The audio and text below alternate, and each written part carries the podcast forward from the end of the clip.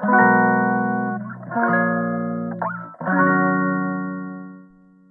くだけで文字タンカップジャパソンです。この配信では1日10分間程度であなたの文字タンカップにつながる情報を配信しております。えっと、昨日、引っ越しが終わってというか、昨日引っ越してきました、新居に。で、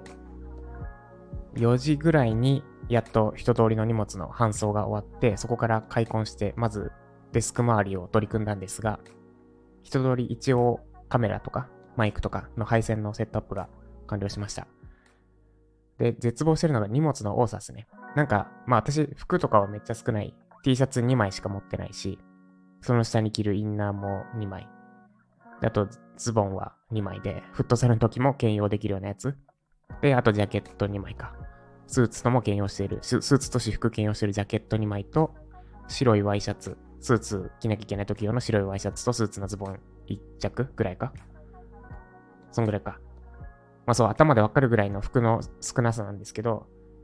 引っ越しの時に見ほどきしてて気づいたのが荷物の多さです。あの、服以外。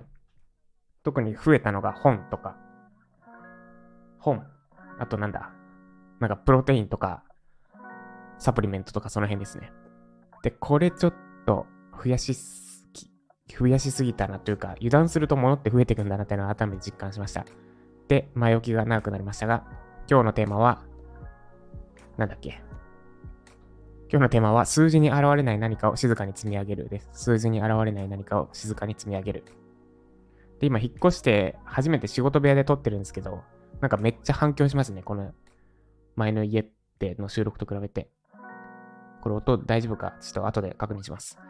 で、数字に現れない何かを静かに積み上げるですが、昨日じゃないわ、一昨日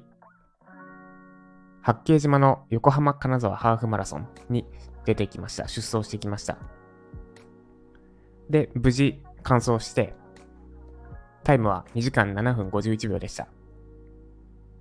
前回1月9日に出た時が1時間48分だったので、タイム的には伸びてません。で、でも、ここからが重要なんですが、サンダルで走りました。前回はもちろんランシュです。で、今回は、ルナサンダルという、えーメキシコの、なんだっけ、またなんと家族って忘れちゃった。な、ちょっと待ってください。グーグルか。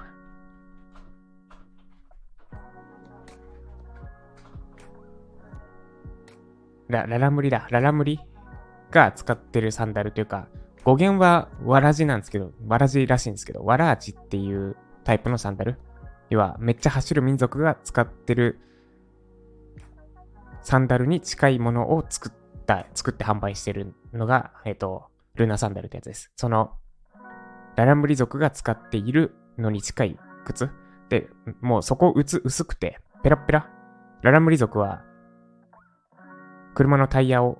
の切れ端を使って、そこに紐を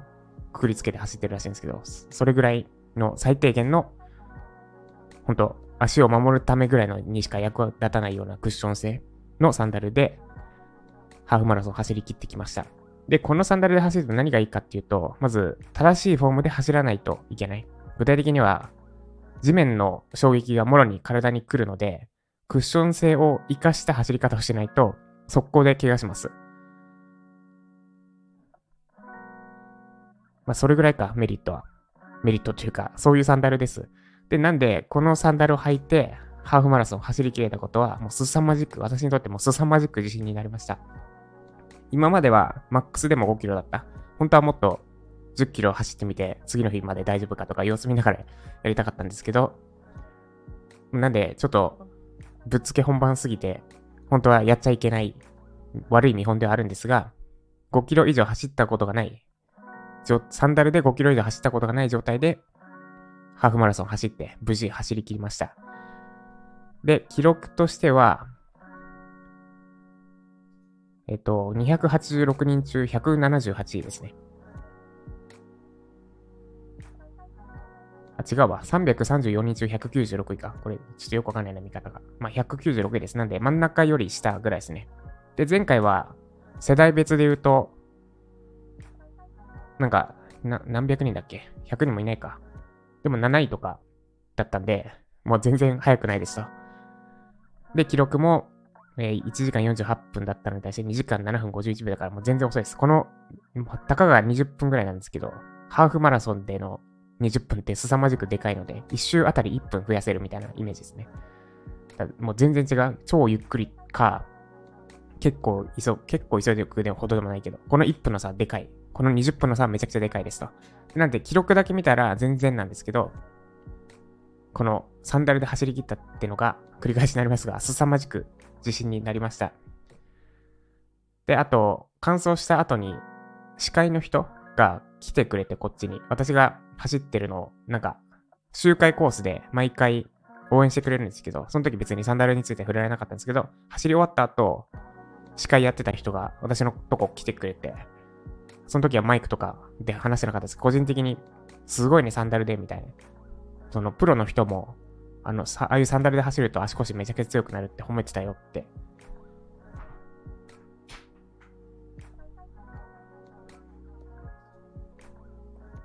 すみません、電話があって中断しました。で、そう、その、司会の人に声かけられたのももちろん嬉しかったんですけど、そんなこと関係なく、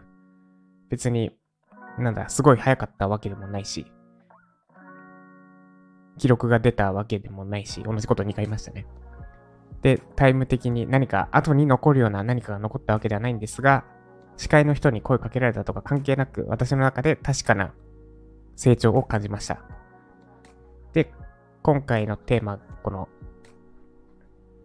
数字に現れない何かを静かに積み上げるがこれです。で、今回私は前回の記録を超えようと走ることもできました。1時間48分を超えるべく。あるいは、えっと、26歳の時に初めて出た時に1時間32分だっけなで走ったんで、それを超えるべく本気出すこともできたんですが、しませんでした。先を見据えてたからです。もっと先。具体的には、えっ、と、アイアンマンレースというトライアスロンの一番距離、一番距離が長いわけでもないのかな。まあ、いわゆる最長の、最長って言われてるやつです。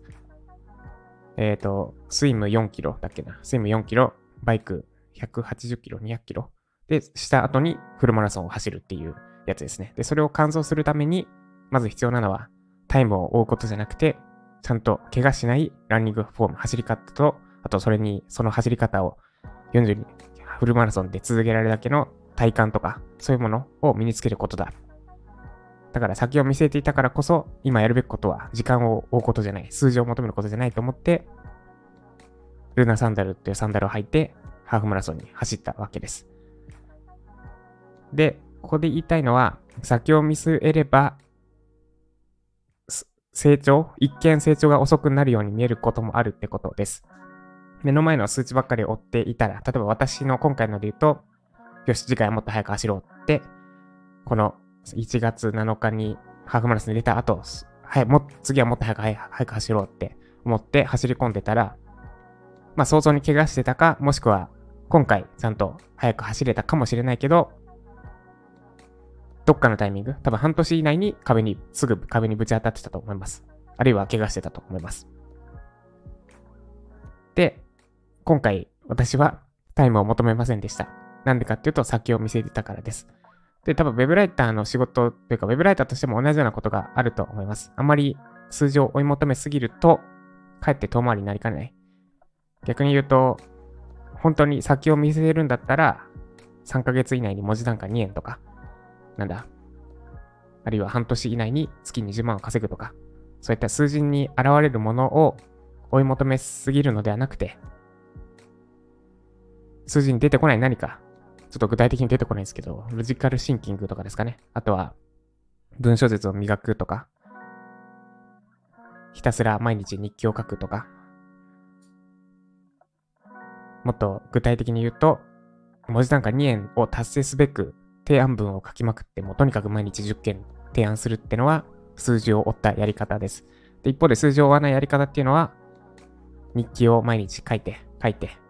添削出して、フィードバックをもらって、で、やるやり方です。で、前者、数字を追い求めていれば、確かに目の前、その短期間で見たときには、成果が早く出せるかもしれません。文字単価2円をすぐに達成できるかもしれませんが、先のことを考えたとき、1年後、2年後、あるいは半年後ぐらいでもいいですが、を考えたときに、より長くそしてより高単価の案件を受注できるのは間違いなく後者です。目の前の数字を追いすぎずに着々と私が今回サンダルで走ったタイムを求めずに正しいフォームを身につけるべくサンダルでいろんな人にぶち抜かれていくのを我慢しながら走り抜いたように毎日走り込みたいのを我慢してサンダルで1ヶ月2が 2, か2月の1ヶ月間は走りたいの我慢して本当にひたすら歩き続けました。1日朝30分森の中を歩く。みたいなのをやってきました。っていうふうに数字に現れない何かを静かに積み上げられる人は、これ自画自賛になっちゃいますけど、きっと強いです。で、その時に必要なのは、自分の中での成長感です。よし。今回私は走り切った時に、別に誰からも褒められない。誰から何か言われるわけでもないし、自慢できるわけでもない。まあ、サンダルで走り切ったって言えば自慢にはなるんですけど、けど、確かに間違いなく私の中で一人静かにガッツポーズできる何かがありました。サンダルでハーフマラソンを走り切ったっていう事実に対してです。なので、数字ばっかり追ってる方は、ぜひ、今やるべきことは何なのかを見据えて、自分の中で実感できる何かを追ってみる。数字じゃなくて、追うことを変えてみると、もしかしたら後々につながるというか、今の迷いを晴らせるかもしれません。最後、抽象的になりましたが、以上です。ということで、以上、数字にあられない何かを静かに積み上げるでした。で、今後の私の出走予定をお話しすると、次回は、4月、えっと、4、4月何日だっけ ?16 日ですね。約1ヶ月後に霞ヶ浦のフルマラソンに走っていきます。で、まあ、今回一昨日走って別にどこも痛めなかったので、フルマラソンもサンダルで行けるものかをちょっと体と相談しながらやります。で、ハーフマラソン一応怪我なく走り切りはしたんですけど、途中なんか危うかったんですよね。あるタイミングで足首がすごく痛んで左の、前からずっと左足の足首不安だったんですけど、で、あ、これちょっと続くようならリタイアしようって思ったぐらい、途中でなんか足振ったんですよ。一回走るのをやめて。そしたらなんかはまり直したのか、足首が。痛まなくなったのと、あと頭の中で自分はゴムまりだっていうイメージを持って、バウンドするイメージをずっと頭の中に持って走ってたら、いつか、そのタイミングではま、足首がはまったのか、走り方が変わったのかわかんないですけど、全然痛まなくなったんで、それ以降、最後の2周はめちゃくちゃ追い上げて走れた。実際最後、えっ、ー、と、3キロの周回だったんですけど、あ、3ラスト3周ぐらいで一気にペース上げたのか。もともと231位の状態で、えっ、ー、と、4周終わった時点、1、2、3、そうですね。4周終わった時点231位。で、3周で213位。2周、あ、違うわ。5周目を231位から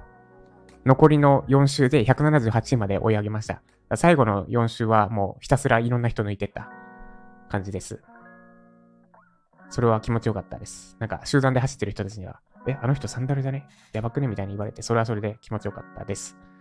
で、なんでフルマラソンも、この、できればサンダルで走りたいんですが、怪我しちゃったら元もことももないので、ちょっと体と相談しながらやっていこうと思います。ってことで、私は今日は、えっ、ー、と、ちょこちょこ仕事をした後、二ほどきですね。二ほどきと捨てるもの、大量に物を捨てようと思っています。あとあれか、知り合いの整体師さんのところでマッサージ受けてきます。では今日も頑張っていきましょう。えっ、ー、と、数字に、数字ばっかり追わずに、自分の中で何を追い求めているのかを明確にした上で、